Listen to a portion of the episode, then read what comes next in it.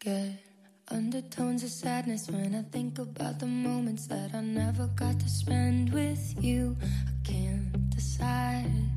if I love you more in morning or I love you more at night. With its luminous lux tides, maybe in the daylight, all its pretty madness and the complicated status. Cause the moon don't pick sides. And the sun won't resign until you're by my side. Because the longing needs the leaving, and the loving needs the bleeding, and your beauty is a blessing, and I never got to tell you how. I love the way my eyes make yours look green. 大家好，欢迎收听新一期的《有朝一日》，我是小六。我是阿露，我是玉林，今天我们要聊一聊告别。你们应该想到我要问你什么问题？不是应该是一个很伤感的话题吗？不是是他每次都会用他那个 像 CCTV 主持人抓住一个路人问：“那你印象中最深的告别是什么样子的你呢幸福吗？请问你印象中最深的告别是什么呢？就是为了这个问题，我还准备了三个告别的画面。？”就很老套，你不觉得就像以前那种传统电视节目上街访谈，你你准备了哪三个画面？就是而这个路人就像其他所有的路人一样，他们都是准备好这个主持人要来问自己的。而且可能稿子都已经背好了，是吧？而且路人也知道，就是这个记者会问这样的问题我第一次就是体会到真正的告别，是我小学三年级那个暑假。啊。我三年级，对，你这是要换学校吗？就我我记得好像有一次也说过，就是那一次就是我爸突然说他要呃换一个地方工作了，嗯然后就说你下学期就要转到另外一个学校去上学了，啊、然后这一次的告别对我来讲是第一次，就是要和很多很多人告别，就是要和以前从小的一些嗯发小同学，包括以前呃就自己有认知以后的那种环境做一个彻底的告别。就那个地方，我以后可能不会再去了。嗯，所以那一次就是那个星期，我就一直一直在哭，哭了一个星期。然后最后也是不得不要面对这个现实，就是说你也没办法改变。嗯啊，呃，暑假我们那边的学校会有个习惯，就是要返校一次。不知道你们有没有这种学校里面的这种习惯？就是暑假有两个月嘛啊，然后中间有一天要呃要去返校一下，就是要跟老师报告一下我作业做的怎么样呀，然后要跟同学聚一下啊。然后当时就是回去又大哭了一场。没有回去，然后就是要跟嗯大家说我要离开这个班级了，嗯。然后还要走上台前，就是跟大家道别一下，嗯。啊，然后那次我感觉就是也是挺有，嗯、也是挺有仪式感的，就是还有一个跟大家说再见的一个机会，嗯。也是趁在那个次返校的时间去告别，所以这次我感觉我人生里面第一次面对的一个比较大的一个告别的一个体验吧。但是我觉得小朋友在那个年纪，其实会不会觉得这种场面很尴尬？就是要被推上，就是面对这样的仪式感，他们其实更多的感觉到的是那种，哎呀，为什么要我说来说这些？为什么大家都这样看着我？会吗？会有这部分吗？就像刚才说的采访，我可能是提前准备了这个讲稿。好的，你就上去。我现在跟大家讲五分钟啊。嗯然后第二次对我来讲比较大的告别就是，嗯、我第一位至亲的离世，就是我爷爷过世。嗯，啊、那一次就是第一次感受到，嗯，离自己很很亲的亲人亲人过世，就那一次感觉。然后我记得，嗯、我是到现在才知道的，就因为我我爸是公务员嘛，就是当时两千年初的那个时间点，家在农村的话，他会有一个仪式。就是大家有一帮很大的队伍要去有走个过场，绕着村子绕一圈，然后要绕到那个呃一座小城隍庙里面去，然后搞一些仪式，然后再绕一圈再回到家。然后这个仪式在当时就是政府其实是不允许的，然后所以我爸就不能参加那个那个仪式嘛。然后当时我我爸就是嗯、在我们这个仪式开始前，他就嗯、突然就是跪在嗯、我爷爷的灵柩前，就说啊嗯、爸我我我实在是因为什么什么原因不能去，你一路走好什么的。然后这个场面其实当时嗯、呃对其他亲戚来讲其实也挺感人的，就是确实因为很多嗯身不由己的经历，可能就没有完成这些呃民俗意义上的一些仪式。嗯，我当时不知道，因为我也是、嗯没有请假那次，在我还在学校里面好像期末考试啥的，我也没有参加。然后当时后来是我妈妈跟我说的，嗯，那那一次的告别你是有准备的吗？你是说跟跟爷爷的告别？嗯跟爷爷的告别也是我是在学校，然后呃，我妈妈就去学校把我叫回去，嗯呃，就说嗯爷爷不行了。然后当时我还挺及时的，就是呃赶上了，就是最后的最后的那个时间。嗯，然后我堂姐的话，她也是呃我伯父伯母去她学校把她叫叫过来的，她因为晚了半个小时就没有见到爷爷最后一面。嗯啊，然后当时那个。我也是第一次经历，就是一个人是怎么叹最后一口气，就是最后离开的这个时间。嗯，第一次就是亲身经历，啊、那一次是我就是非常近的体验这种生和死的这种情境。听你刚才讲，你你第一个故事的时候，我觉得你是有准备的。那第二个的话，就相对来说没有准备一点。因为我想说的是，我每一次告别，不管是我知道明天我们就要告别，还是很突如其来的，就像家人的去世。嗯像我外公的话，他就是突然之间就去世了，就之前还健健康康的，然后突然就摔了一跤，然后就去世了。不管是这样很临时的告别，我都是我觉得我都是没有准备好的。嗯包括每每次的同学的离别，其实应该说是知道，嗯就是大家说再见了。但是我现在回想起来，就是我那时候好像也没有说准备好一个非常棒的发言，或者说一个非常精彩的一个回忆。我只是在那一天平平淡淡的跟他们度过那一天，啊，然后享受那一天的日子。嗯，跟那个外公的话也是，就是也是没有准备的，就是他离开了，然后我就在旁边看着他，嗯看着家人们处理他的后事。嗯，我也觉得不算是一种很完整的告别。嗯，所以我今天想起来的时候，我觉得不管是哪一种告别形式，我都是没有准备好的情况下，就是跟他们说再见。嗯就是你刚才说的那个状态，有点像是你其实已经知道你们是要面临一一次分离的，但是好像你假装它并不是什么特殊的事情，嗯，仍然装作是正常的，呃，平时一样的去对待最后的那些时刻。哦，但我觉得这里的处理方式没有什么好坏，只是每个人都会有自己不一样的方式去应对。嗯，只要这个方式是你觉得 OK 的，或者对方也觉得 OK 的，好像就可以。但是我觉得可能很多就是这个事件不一样嘛。我高中毕业了，大学毕业了，就是这个点是确认的一个时间点，就是这一刻大家必须去接受，大家去分开的。而且这个分开不是说是再也不见了，只是说可能我们在这个阶段比较亲密的时间就过去了。那下次见可能是我们约个时间可以见，或者我们有些同学依然在同一个城市，还是可以继续见的。没有那么强烈的就是彻底的告别的感觉。但很多时候，比方说各种生死的离别跟一段感情的结束，可能就是一种彻底的这种告别啊，跟那种刚才你说的那些情景，可能还是有些不一样的。嗯但我我们不是那天想到这个，可能也和最近是高考的这个，刚刚高考结束，大家面临就是各自的去奔前程、分别这些，想到了这个，引发出来一些其他的想法，然后想到说我们可以把这个作为一个 topic。我不觉得真的是像玉林说的那样，就是毕业好像是一个以后可以再见的一个，对，好像他就是我们觉得我们是可以再见的，但实或者际上确确实，但之后很多事情是非常不确定的。嗯你一定是会跟有一些人再见的，但也一定不是全部。对，因为我大学是在国外读的，然后哦，我有一个关系挺好的朋友，他是波兰人，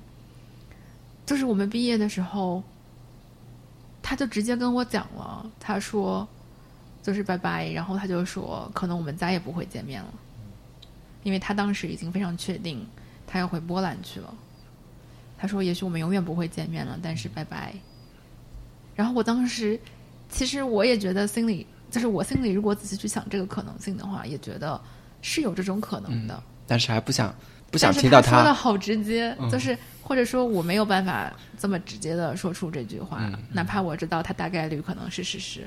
而确实到现在我们也没有再见过。哦，或者那天我想到毕业，大家各自走向后续不同的人生路的时候，也想到，好像对于中国人，或者说对于东亚学子来说，因为我我们读书的时间特别长，在学校的年份特别长，大家几乎都是读完高中的，不像其他国家很多人可能初中之后就去了就是技校啊、职业学校啊，就步入社会这样子。对于对于东亚学子来说，好像我们的人生当中的很多变故都发生在夏天，嗯，就是一个又一个重复着一模一样的，看似热热到凝固住的夏天，但是它发生着很多，也许从此就不一样了的故事。嗯，因为很多变化都是在暑假的时候。嗯，某一个暑假，你就会发现一些同学搬家了、搬走了，他没有再回到班级里来。某一个暑假，就会发现班级里来了一些新的同学。嗯，他有可能后来就成了你最好的朋友，或者是最讨厌的同学。总之，就是好像那种我再去回看的时候，会觉得是那种记忆里面热的要死，好像是凝固住，什么都没有发生的夏天，是每一个人生活发生巨大变故的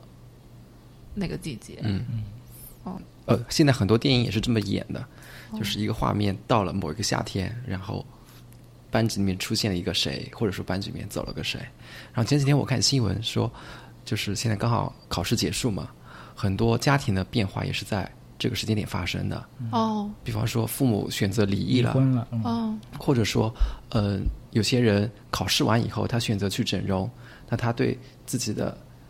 人生的那个样貌有了一个新的变化，哦那他也是对自己以前的那个样貌做一个告别。所以说，夏天真的是一个，不管你是自己前进的路上，或者说你的家庭的变故啊，或者说你对自己样貌的要求啊，是一个改变的季节。你也许会对这个改变，在未来某年某一年会感到后悔，但是这个改变很多时候就是在这个发生的。哪怕有时候，比如说父母离异这个决定，他们已经很早就已经有了这个念想了，但是真正发生那一刻，也是在夏天。嗯，所以说回忆起来，就是夏天的感觉就是五味杂陈。嗯，那暑假的离婚率会特别高，是吧？现在的离婚率就很高。嗯，哦，原来现在大家还是这样的思路啊！等孩子考完试再嗯离。还有等孩儿子那个结完婚，就是我最近那个结完婚再离啊，对，熬的是有点久哎。这这是什么？这是为什么？就是因为嗯，最近就是是不想让女方知道他们家庭是离异吗？就是不想不想不想降低孩子在婚恋市场的价值了。呃，一个是这方面，另外一个就相当于我把呃我自己人生对于孩子负责任的一件大事情给办掉了，那我们就可以结束这段关系了。不然在婚恋市场会有人觉得，比如对方的家庭会觉得，哦，你是单亲啊，嗯就是有些会有这样的有色眼镜。因为最近我舅舅跟舅妈就在闹这件事情，你的舅舅和舅妈又 出现在我们的节目里了，对，这是你没有把我们的节目推荐给舅舅们吗？还有表妹们。哎，下次可以推荐给他们听一下，嗯，因为我最近那个我舅舅就是，嗯，从去年过年的时候开始，就是每一次喝完酒就会闹这一场，就是说我已经受不了你了，等我儿子结婚了，我就跟你离婚。嗯，然后没那他儿子什么反应啊？儿子就没什么反应吧，就是呃，但是他可能酒醒以后，他又不敢表达这层这层意思，可能只是说啊，大家亲戚又互相嘲笑他一下，哎，你现在怎么不说这个话了？但是他凡是只要是喝醉了，他就会提这个，嗯，不过刚刚刚刚我们说到感觉，就是刚刚说到夏天的那个感觉，我会还有另外一个感觉，就是说，比如说，好像高考之后是，嗯，我们这么一个地方的或者这么一个区域的人真正各奔东西的时候，因为在前面，比如说中学毕业、小学毕业，似乎很多同学都还是会在在同一个学校或者在同一个地方，或者还会在一些课外班啊什么有个交集。高考是一个真的大家会走远的这么一个节点，但与此同时，似乎又觉得好像东亚人从出生开始，就是为了这个节点，嗯。就是我们每一个人从出生开始，好像就已经爸妈给你定下了一个终点，嗯。这个终是中间的终，就是要到这个点去打一个卡，嗯。这个点就是高考。嗯。好像并不像其他的社会会有更多的从中途就岔开了的嗯岔路。我我们的文文化之下，更多的是如果你实在是不行，就是你是被岔出去的，嗯。但不是你主动选择要岔开的岔路。嗯。而且这个点感觉非常重要，就是大家都会说，呃，你只要考上大学了，你所有的事情都好了，你考上大学了就可以谈恋爱了，你考上拉倒吧，你考上大学了就可以干干干什么什么什么事情，就是这个是一个很比十八岁的成年礼更有意义的一个节点，就是你只要考上大学了，凡事都可以顺理成章的去干。但是你在这个点之前，你的任务就是好好学习。对他其实会给我一种感觉，就是好像每个东亚人从出生开始，就是某族某族所有的生命力就在向这个点去奔赴，而奔赴到这个点的那个夏天，突然就就是那个你一直要奔向的终点，你抵达了。突然之间不知道接下来该干嘛。嗯好像这个暑假确实是一个狂欢的阶段，但是与此同时，就是你前面生命所有的意义的那个终点，在这一刻你终于抵达了。我觉得这个感觉也还挺复杂的。嗯嗯，我今天在电梯里就听到两个妈妈在聊天，他们好像就是孩子快要参加高考那个年龄段啊，嗯，其中有一个人就是说，哎呀，我那个谁谁谁的家的孩子就去了有一个二本学校，天天在打游戏，然后另外一个女生就说。哎呀，我那个谁考了浙大也一样打游戏。她说都一样，考上大学以后大家都松了，嗯，没有一点自觉性，都爱打游戏。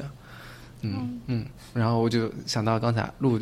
就说，好像大家到了这个点上，就是就松懈了。就刚才说那个高考做是一个对中国人来讲一个很重要的节点，然后现在也有一个词就是说，呃，比方说我考研上岸了，啊，考公上岸了，就是会用上岸这个词来表明我从一个相当于原来是一个苦海挣脱出来，就告别了那个苦海，然后重新过上了一段比较好的生活。嗯，但是其实你也会发现，就是你考研上岸了以后，你考成功了，你将面对上研究生以后的一系列的压力，那也以后就业也会有压力，就是你将面对不停的就是上岸的下海、上岸下海的这么一个反复的过程。嗯哼，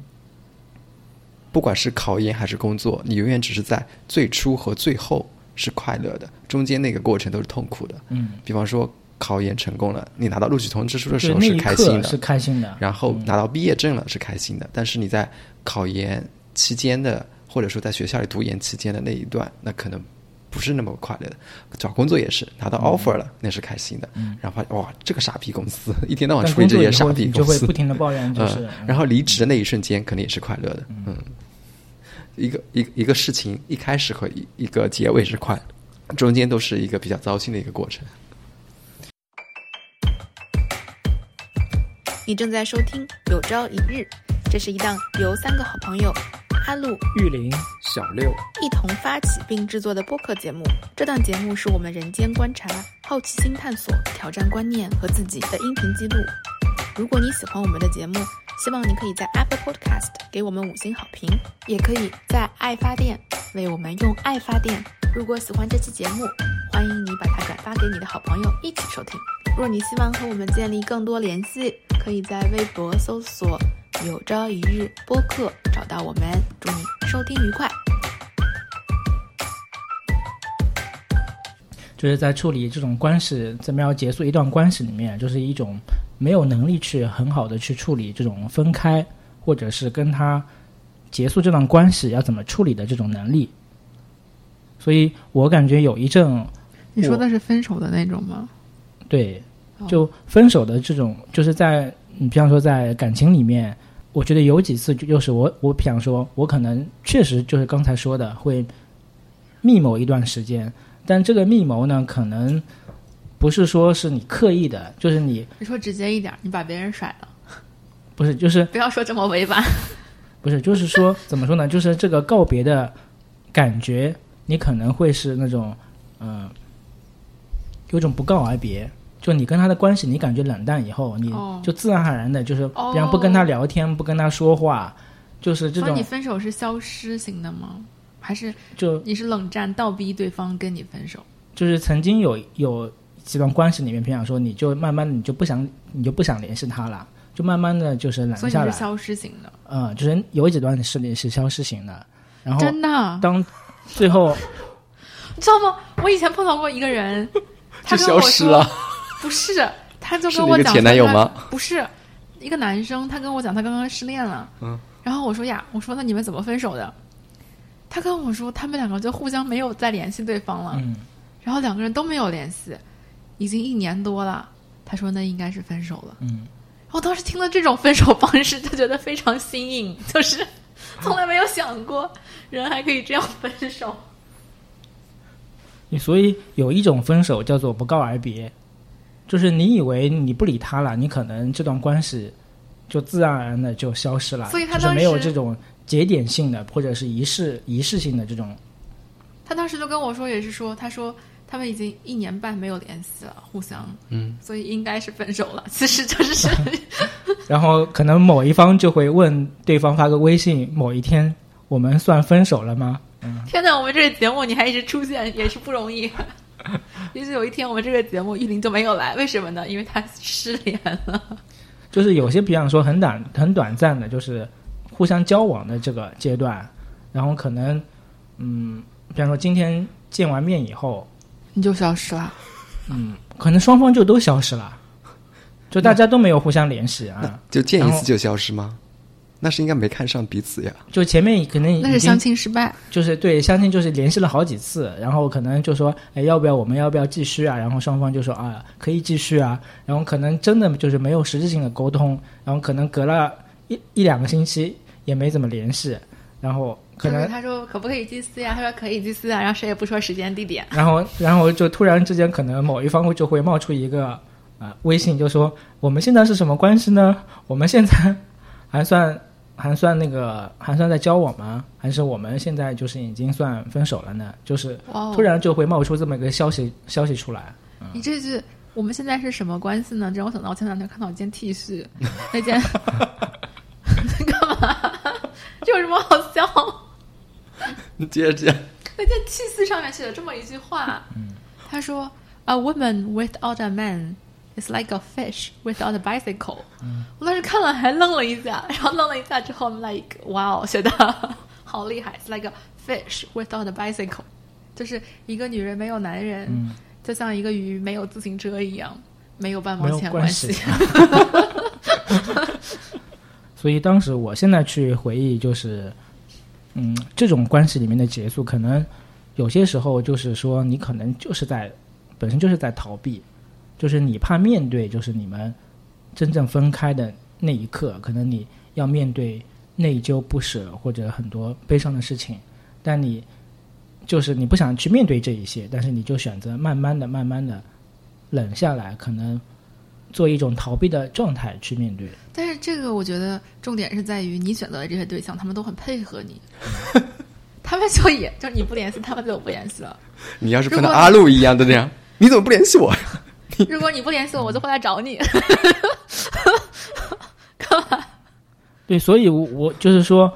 我最后就是可能就是命运的轮回啊，我也会就是被接受，在关系里面，我被遇到了这种冷处理的或者是不告而别的这种关系的体验，你对象消失了，就是他就是慢慢的就是从生生活里面就是消失了，就是会有这种感觉。不是很显然，他不是你最后就是说被遇到了这样的对象，是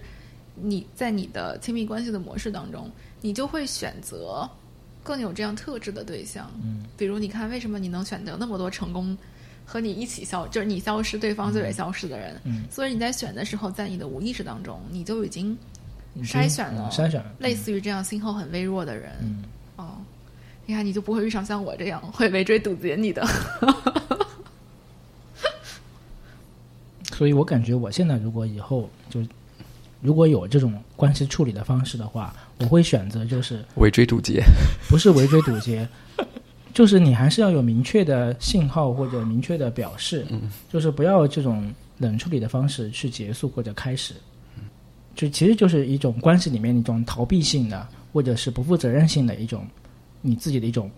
关系处理的方式，就是你怎么处理这个关系的结束，跟你怎么处理这个关系的进程其实是一致的。嗯，你处理不好这个结束，其实你前面肯定有很多嗯处理不好的过程。你说的这个确实让我感觉也很新鲜，因为我没有见过这样失联的。就是我上一次见的时候，我就觉得很新鲜，这一次我又见到了这样失联的。对，就是在在我的印象当中，所有的关系都是很，就是它是很清晰的。比如说，我们确认进入了恋爱关系，它是非常清晰的；和我们确认结束了一段亲密关系，它也是非常清晰的。我没有见过这种，就是 糊里糊涂的，就是没了，就就有点像我看剧，就是这个剧到底还排不排下一集了的 那个感觉。但我之前听过，呃，一些关于呃怎么处理家庭治疗当中，就是关于怎么处理出轨的和背叛的部分，它可能也有点点和你说的这个关系的结束的这种仪式相似的。它大多数的部分还是提到了很多关于要把我们对关系的想法和感觉能够充分的让对方知道，比如说，我觉得你非常好的和我们关系非常好的和我非常爱你的部分，能够比较充分的呈现出来。与此同时，我觉得不满意的和我不喜欢的和我真的非常生气的，也能更充分的呈现出来。嗯，但我觉得这个是非常困难的。这也就是为什么就是要有治疗师的存在，就是有一个第三方的存在的时候，大家才能够比较控制好的把这些东西呈现出来。如果是两个人 单独去讨论这些，我觉得对两个人的要求太高了。我觉得能把这两个事情谈好的，他们也就不会离开了。他对，那他那个语境也不是说为了一定要走向分手嘛，嗯嗯但就是说不管我们最后结果是不是分手，嗯但仍然应该就是在这个关系继续还是说它结束的时候，都能把这些比较充分的呈现出来。对，但但我觉得这个做不到，确实也很合理，因为他的要求确实太高了。嗯，你就想别人对着你说对你如何不满意的时候，你很难不在这个时候说我没有啊，那上次是你怎么怎么样，然后就吵起来了。嗯，在关系当中的告别更类似于是一种分离，而且这种分离有可能是半永久的。之所以说是半永久，就是我们很难知道到底要分离多久。哪怕是一些朋友，好像有些说是会再见，会再见，后面可能就是没有再见。哦，嗯然后我我会观察到，就是近几年，嗯，尤其是在疫情之前的时候吧，就是那个时候，就是大家去旅游啊什么这种非常频繁，还有很多，我记得是从应该是从穷游网开始红起来，有很多去穷游走世界的小伙伴越来越被关注到的时候，人们其实是越来越崇拜，或者说会去追随那种，嗯，类似于更频繁搬家、频繁换地方生活，所谓的世界居民、世界公民这样的人，嗯，或者是他们呈现出来的那个状态，让我们大多数在一个地方稳定生活的人都会觉得他们是更自由的、不被束缚的、无拘无束的。我不觉得他们是无拘无束的。哦，嗯在我印象中，你要搬离一个地方，那你肯定要适应一个新的环境。他们那边有他们的社会规则。那如果尤其是在小时候，如果你经常搬离的话，你刚刚适应了一个环境，然后你又要被迫去一个新的地方，适应他们的规则，然后看他们的脸色。我觉得这这小时候的我们是一种很大的考验吧。嗯我觉得就是至少就是在自媒体上面，这样子的博主被大家关注的很多，然后有很多粉丝，会让我觉得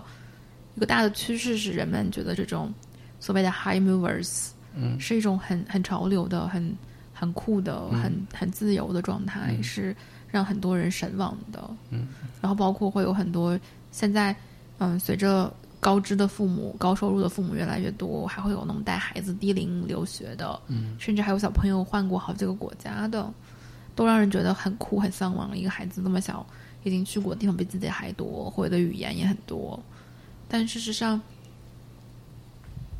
嗯，不能一概而论，从来没有一概而论的理论说发生什么人就一定会怎么样，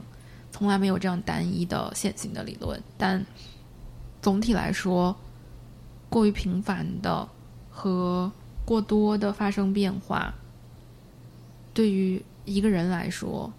几乎可以说是创伤性的。嗯嗯哦，而在成年期之后，如果一个人选择不停的发生变化，如果是过于频繁的和过多的，那么我觉得也很有价值去探讨一下，在他身上曾经发生过什么，让他会做出这样子的选择，并不是说我们不能这样，是这样的探索可能也会很有意义。嗯。嗯。我现在回想起来，就是我小时候的经历，就是每隔两三年可能就要换一个环境，哦，因为嗯、我应该是其实我三周岁之前嘛，就是嗯、我是我奶奶嗯、抚养我的，然后我爸妈是就是可能隔几天回来看我一下，隔几天回来看我一下，然后到就刚才我说的，可能因为幼儿园读两三年嘛，可能马上又要进入小学，又是一帮新的同学。然后我在进入高年级的时候，又换了一个学校，又是一种全新的同学。但我觉得你这样正常的同学的改变，可能还不太一样。你如果生活是在一个稳定的地方，比如说家住的地方是稳定的，家里面的主要的家人和照料者也是稳定的，总体来说，你还是有一个稳定的基地和港湾在那里的。哦，就是到底你的核心的这种关系是稳定的，还是你说你本身的一个核心的关系，你就是在不停的调整的、啊？可能涉及到嗯这个问题。然后到其实在我高考以后，包括我呃大学毕业的那个时间节点，我是其实非常向往换一个环境的，就是我反而在期待，就是说我能够改变，因为可能觉得高中三年嗯过得有点不舒服，你想改变一个环境，啊、在那个节点可能你会去希望你改变，反而就是说你工作了以后，就是受各种生活 压迫，你就没有办法有能力，或者是没有办法有外在的条件让你去有一个很大的改变。所以在这种情况下，就感觉你那种想改变的欲望，跟你生活，呃，把你困在那边的枷锁，就是会形成一种冲撞。就原来的话，你呃在上学的时候，你规划里面就是本身你要要去改变，就是你到一个节点就要换一个学，到一个节点就要换一个学校，你会有一种期待。但是工作了以后，除非你就换一个工作，频繁的换工作，你很难有一种这种全新的或者重新的改变。但是你心底里面又有那种欲望，想去换一种环境，或者是去重新认识一些人。嗯以前的改变可能是眼里有光，嗯，但是你现在大了以后，很很难去选择，会被生活的琐事所对，压抑着，是吧？嗯。嗯，我上周刚好读了一篇那个鲁迅的文章，它叫做《在酒楼》，跟你说的刚才这个确实很像。他这篇文章讲的是一个什么故事呢？就是是鲁迅写的小说啊。我暂且把主人公是他自己，嗯，就是他回到绍兴以后，去看他的故乡，发现那里是既陌生又熟悉。然后他就觉得特别的有点失落感，找了一个酒家，也是他经常以前经常去的一个酒家，然后发现里面的装修和呃那些酒官全都已经换了，就不是以前的那些人了。然后他再次那种既熟悉又陌生的感觉又袭来了，他自己走到了二楼，在这期间就是会听到楼梯上有人踏步走上来的声音，嗯然后他那时候就特别矛盾，他就是又希望有人。可以来陪伴他，但是又不希望有人来打搅他。嗯，这次这个时候呢，就有一个脚脚步声进来了。这一看是他以前的一个高中同学，也是他在那个嗯工作第一年的一个同事。那个同事回来以后就已经是眼里无光了，嗯，他然后就问他就说：“哎，你这些年在忙什么？”那个同事就说：“嗯，我去太原教书了。”嗯，他说：“那那你怎么回来了呢？”他说：“嗯，这次回来主要是忙两个事儿，一个是给他弟弟迁坟，嗯，因为他弟弟三岁的时候就去世了。”嗯，最近家里人就说，那个坟因为在河边，河水涨上来了，嗯，最好还是去迁个坟。嗯，他母亲也比较重视这个事儿，然后就一直催促他赶起来赶快来办。这这时候刚好有假期有时间，他就赶紧来办一下。嗯，在迁坟这个时候，因为他以前也没有见过他弟弟，因为弟弟去世的时候是三岁。听他母亲说，就是说这个弟弟跟他还是有一点非常好的关系在的。小时候，虽然他自己没有印象了。嗯，他就是来操办母亲的心事儿吧，嗯，他以前也没有去做过这件事儿，所以说他对这件事儿也是很陌生的，嗯，找了当地几个人，就是发起了迁工迁坟这个事儿。到了那边以后呢，发现确实就是河水已经涨到了一定的地方，确实是需要迁坟了。打开那个棺材以后，他希望能看到一下弟弟的尸骸，嗯，但是打开很多东西，发现。里面是空的，什么也没有。他本来以为就是人死后头发至少还会留一点吧，然后再细细找一下，头发也没有，什么都没有。照理说，这个时候实际上就是你要想一九二四年嘛，嗯，你可以把新买的棺材再还回去，然后把这个坟墓给移平就 OK 了。但是他没有这么做，他还是按照母亲的遗愿，就是把那个坟里面的东西呢又放到一个新的棺材里面，然后把它迁走了。嗯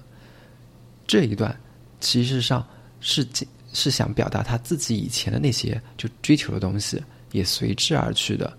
就是你以为你自己的内心会有那些东西在的，但是你打开来一看，也会发现是没有了。嗯，所以说它是一种比较失落的回乡者，回到了自己的故乡。嗯嗯，来处理这个迁坟这个事情。嗯，他第二件事呢，就是要给他以前邻居，嗯，一个小姑娘叫做阿顺，送那个叫做。剪绒花，为什么要送她剪绒花？因为这个剪绒花，阿顺以前小时候就看到有人戴过，就哭着吵着也要。但是呢，家人告诉他，这个剪绒花是在呃外省才有的，本省是没有的。那这一次，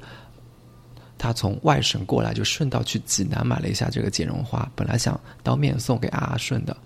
但是后来得知，阿顺其实在几年前已经离世了，嗯，因为生病的原因已经过世了。他惦记着一个东西，惦记着这个姑娘，他也离开了。嗯，他以前出去的时候，应该是心怀梦想、心怀理想的去走南闯北，但是呢，随着岁月的过去，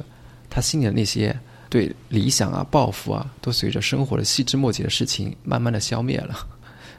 都处理一些比较琐碎的事情。嗯，这时候就是。呃，文章里面的我，我暂且为认认认认为是鲁迅吧。嗯，他就说：“哎，就是看到曾经的同窗是两眼放光的，目前是这么一个心态，就是还是感到一点点惋惜。但是他回过头来又想想自己，他虽然没有像他那么的失魂落魄，但是他也是不曾有当年的那个豪情壮志，他也是在寻求一种。”能够找到他，让他再次放放光的一个事情，嗯，他也没有完全的找到，所以两个人好像是我比他要的同学要高一点，但实际上两个人如果从另一个视角来看，大家还是这么一个在寻找自我，或者说已经放弃自我，已经开始慢慢的被这个现实所妥协这个过程。那我想到了另外一个鲁迅回乡的故事，原来课文里面有个那个少年闰土，就是这篇课文。他又讲了他跟那个小时候跟闰土的故事，就是闰土会在西瓜地里面那个有一种动物叫茶，他会在西瓜地里面设抓茶，然后讲了很多故事。但是其实后面就是还有还有其实他们长大后的故事。当他就是也可以说是鲁迅自己吧，就是回乡以后长大以后再次见到大闰土的时候，他心里面涌现出很多当年小时候的画面，就很想跟他聊一聊。那些小时候一起玩乐啊，西瓜或是呃抓茶的故事，但是没想到他还没开口，呃，闰土就直接叫了一声“老爷”，嗯，然后他在听到这句“老爷”以后，他就觉得他们再也回不到过去了，嗯所以很多关系可能就是，可能在时间面前，或者在当时的这种阶层面前，可能就不能够有一个很好的维系，或者我们呃跟一个人很久没见，我们当时的印象还是停留在好早期的那个阶段，但是当我们重新遇到他的时候，有可能就会跟当时的那个印象大相径庭。嗯嗯听了我们这两个故事，我觉得我我想到就是就是你想表达的那一层意思，最好是在当时那个场景就说出来。如果你过了几年以后再去说那个事儿的时候，你可能还想着那个画面，想着那个场景，但是当事人已经不是当时那个感想法了。嗯嗯，就喊你一声老爷了。对，嗯所以我感觉刚才那个阿路说的那个例子，就是他跟他的那个波兰同学，波兰同学就直接，就可能大家自己都有这个想法，可能以后真的就是见不到了。但是波兰同学就说，嗯，那个以后就见不到了，嗯或者是呃，我非常舍不得这段关系，那我可能在呃。确实要分别的时候，我就主动表达出来，就说，呃，我非常爱你，我非常想你啊，或者给他一个拥抱或一个亲吻，嗯，可能下一次就是真的没有机会，可能再有这些交流或者这些动作了。因为原来就是对我刚才说的那种人间蒸发或者不告而别的，有个词叫做 ghosting。哎呦，嗯，这你都知道了？对，就是有一种就这种表现的人，就是从英文有个单词就是 ghosting，而且 ghosting 这个单词是呃新的牛津字典里面有一个新的意思，就是说这段关系你突然没有结果、啊没有解释的就断了这种关系。这个是一个很就 pop English 那种，就是很很比较比较新的词。对，就是说这段关系被所以你是怎么知道的？How did you get to know it？你的那些被你 ghosted 的前女友发给你的，That is you。就是我自主去学习的、主动学习的结果。I can't believe 你自己学了个 ghosting 这个词，你一定是关注了类似于那种简单心理或者 Know Yourself 公众号看到的。所以我感觉在关系里面，你就不能做那种游离的鬼魂。也不是不能吧？你不是也做了那么久吗？我我只是曾经就是嗯年少不懂事的时候会有这种，就是其实也是怕怕面对这些分离，可能会因为怕面对这些就是比较暴力的结果，可能通过一种委婉的，就是逃避的方式去来解决这些问题。那所所以，其实，在关系里面就需要有人，比如说能够去向对方澄清，你是怎么想的，或者是我们发生了什么。就是像我刚才说，我可能就会倾向于非常非常清晰的，在每一个节点上去明确的讨论这些。就是我至少哪怕你消失了，我至少要知道你为什么会选择消失，倒不一定是为了让你回来。嗯，嗯，但有些时候，可能当你真正面对这个人的时候，你再去追问他，可能也得不到那些信息。所以说，最好的方式是在那个时间点就说出来。就好比有人吵架，你可能自己还记得那件事，但是别人都已经忘了这个事儿。你三天后再说，哎呀，你前三天你跟我吵了个什么什么事，这样人家都忘了，然后人家也不想跟你吵了。就是说，你你怎么三年前吵架的事儿你还记着？你怎么这么记仇？我我不觉得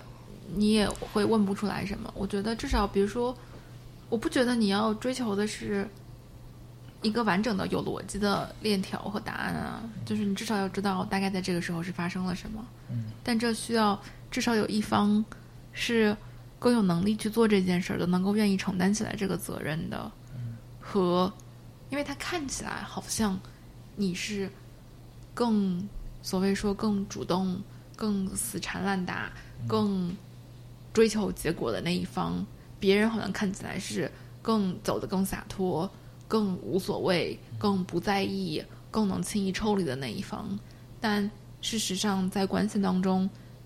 很多时候不能说百分之百，是很多时候事实恰恰是相反的，是那些看起来我无所谓的人，没有办法面对那些他要有所谓的局面，所以用。哦，无所谓啊，那我就一走了之啊，我根本不 care，、来作为一个盔甲保护自己那些脆弱的部分，而能够去澄清和讨论这些，实际上是你更更有能力面对这种复杂状况的体现。嗯，但是回到就是告别这件事情上面，好像告别更多的是一个仪式性的东西。可能我们刚刚讨论的更多的是关于分离本身。嗯你喜欢这种仪式性的告别吗？我觉得他不是说喜欢和不喜欢，嗯，就是我会你问我这个问题的时候，我想到的是在咨询当中，我们会在跟来访者结束工作的时候，一般情况下，像像我最近有一些个人的变动，所以有一些嗯、呃杭州本地的我们在线下见面的来访，我们是不得不要结束工作的。嗯一般情况下，我们会要求咨询师尽早的告诉来访者，嗯我们要结束了。嗯这个早可以早到什么程度呢？到提前半年的程度。然后我当时在跟我督导讨论这个问题的时候，我就会觉得会不会提太早了？就是我有跟督导讨论说，现在咱们这个生活都已经快节奏了，咱们这个传统的做法是不是已经不适应当代的生活节奏了？就因为精神分析里面还有很多很传统的设置，就是我们仍然是循规蹈矩的 follow 着这些非常严苛的设置。那我再说，就是咱们这些设置上的东西，是不是也跟着就是与时俱进，需要更新呢？现在二十四小时的通知就差不多了，咱们提前四个礼拜，这个也很充分了。在反复讨论了之后，当然这个里面的逻辑和因果也是非常非常复杂的，就是也不是一两就能说得清楚的。其实它确实是提早越早越好。如果不能提早这么早的话，到最最最糟的情况，我们需要差不多是留至少四个小节的时间，也就是说至少四次见面来讨论这些内容，啊、来做一个完整的告别。因为在咨询当中，我们的咨访关系是一种非常非常深刻的人际交往，所以它需要有足够的时间，我们去做一个完整的告别和结束，而不是而不是重复。嗯，有可能的来访者在生活当中一直经历的那些不告而别，嗯包括像我们说是它是一种反复被讨论的，也这讨论就一定包含了你希望我们的告别是什么样子的。哦但是万一最后那万一，比如说有一个人就是说我希望有一个夸张式的告别，他可以非常充分的提出来嗯他的想象，嗯比如说他说：“哦，我希望咨询师抱我。”嗯但咨询师一定是不会去做这件事儿的。嗯但我们可以充分的讨论这个拥抱背后对于你来说意味着的是什么。嗯嗯嗯嗯哦，那种身体的接触对于你的意义嗯是什么？嗯这些东西是可以充分的被呈现的，嗯嗯嗯也可以被另外一个人看到、接收到。我也非常非常认可，虽然我不能抱你，嗯但是我非常非常认可嗯你渴望得到一个亲密的拥抱的需求。嗯，哦，你这个仪式性的告别，我我觉得是一种非常高质量的告别。嗯我想到的是这个，就是说，你可能当时想到的是一种，我觉得一种是集体的告别，就像说最后，呃，明天大学大家到各奔东西了，那我们今天晚上去 KTV，大家唱个歌，然后大家抱在一起痛哭一下，或者集体唱几首歌，是这种形式的。嗯但是我感觉你可能在